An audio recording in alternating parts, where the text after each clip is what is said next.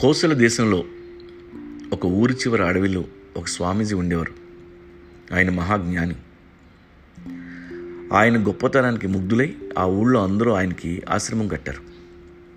ఆయన ఒక్కరే అక్కడ ఉండేవారు. అప్పుడప్పుడు అందరూ వచ్చి ఆయన చెప్పేది విని వెళ్ళిపోయేవారు. ఆయనకి రోజు ఉదయం ఒక్క అరటిపండు మాత్రమే తినే అలవాటు.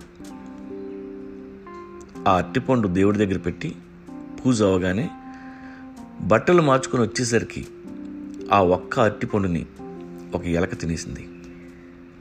స్వామీజీ వారికి కోపం వచ్చింది. ఇలా ప్రతిరోజు ఆ అరటిపండుని ఎలక తినేయడం మొదలుపెట్టింది. ఒకరోజు స్వామీజీ వారికి సహనం నశించింది. దాన్ని ఎలాగైనా చంపడం కోసం ఒక పిల్లిని పెంచుదాం అనే ఆలోచన వచ్చింది.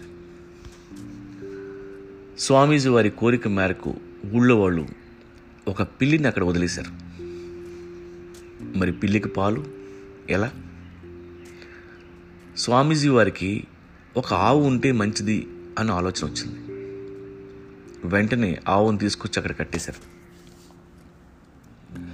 అలాగే ఆవును చూసుకోవడానికి ఊళ్ళో వాళ్ళు బాబ్జీ అనే ఒక కుర్రాన్ని కూడా పెట్టారు. ఈ ఎలకేమో ఇంకా దొరకడం లేదు. ఒకరోజు ఆవును చూసుకునే బాబ్జీకి జ్వరం వచ్చింది. మరి ఆవుకి గడ్డి ఎవరేస్తారు పేడ ఎవరు తీస్తారు? పాపం స్వామీజీ వారు ఇబ్బంది పడకూడదని ఊళ్ళో వాళ్ళు బాబ్జీ వాళ్ళ అక్కను పంపించారు. వాడి అక్క పేరు మోహిని. చక్కని పిల్ల పైగా వయసులో ఉంది. ఒక వర్షం కురిసిన పగలు ఆవుని కట్టేసి తడిసిన పైట పిండుకుంటుంది మోహిని. ఆ దృశ్యం స్వామీజీ చూశారు. మనసు చలించింది. మెల్లగా మోహిని ఆశ్రమం లోపలికి లాగారు. మ్యూజిక్ మొదలైంది. ఆ రోజు నుండి అప్పుడప్పుడు వాళ్ళ తమ్ముడికి జ్వరం వచ్చినా రాకపోయినా మోహిని మాత్రం ఆశ్రమానికి వస్తూ పోతూ రహస్యంగా స్వామీజీ వారికి సేవలు చేసుకునేది. కానీ ఒకరోజు ఆ అమ్మాయికి నెల తప్పడంతో ఊళ్ళో అందరికీ ఈ సేవల గురించి తెలిసిపోయాయి.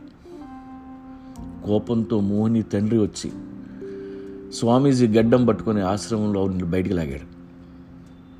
అందరూ వచ్చి పెద్ద గొడవ చేసి ఆ పిల్లని స్వామీజీకి ఇచ్చి అదే రాత్రి పెళ్ళి చేసేశారు.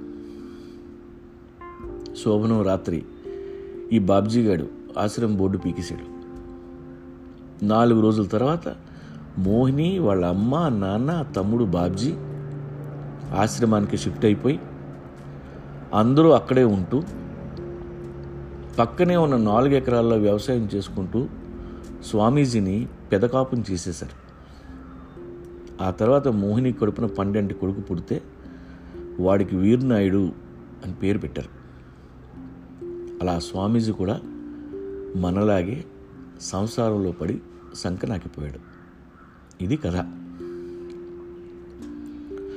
మోరల్ ఏంటంటే ఏ కష్టం లేకుండా ఖాళీగా ఉన్నప్పుడే మన ఈగో లెవెల్స్ చాలా ఎక్కువగా ఉంటాయి.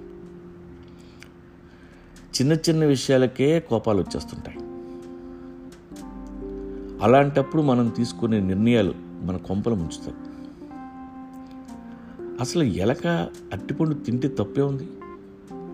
అది కూడా ప్రాణే కదా? ఒకటి కాకపోతే రెండు దొబ్బించుకోదు ఎవరి దగ్గర? ఇద్దరు చెరొకటి తింటే పాయ. దానికి కోపం. ఆ అనవసర కోపం వల్ల తెలియకుండా మన ట్రైన్ వేరే పట్టాకలు ఎక్కేస్తుంది. చాలా దూరం వెళ్ళాక కానీ తెలియదు ఎటు వెళదాం అనుకున్నాం ఇటు పోయాం అన్నది. ఇన్ని దరిద్రాలకి కారణం ఒక ఎలక అన్న విషయం మనకి తెలియని కూడా తెలియదు ఈ కథ ఎవరికోసం అంటే పని పాట లేకుండా ఉన్న విధవలకి. లేదా? జీవితంలో ఎలాంటి కష్టాలు లేకుండా సుఖంగా ఉన్న వాళ్ళకి మీరందరూ తప్పనిసరిగా ఈ కథ వినాలి. వినడమే కాదు ఒక వ్రతంలాగా పది మందితో ఈ కథను పంచుకోవాలి ఫార్వర్డ్ చేసుకోవాలి. Thank you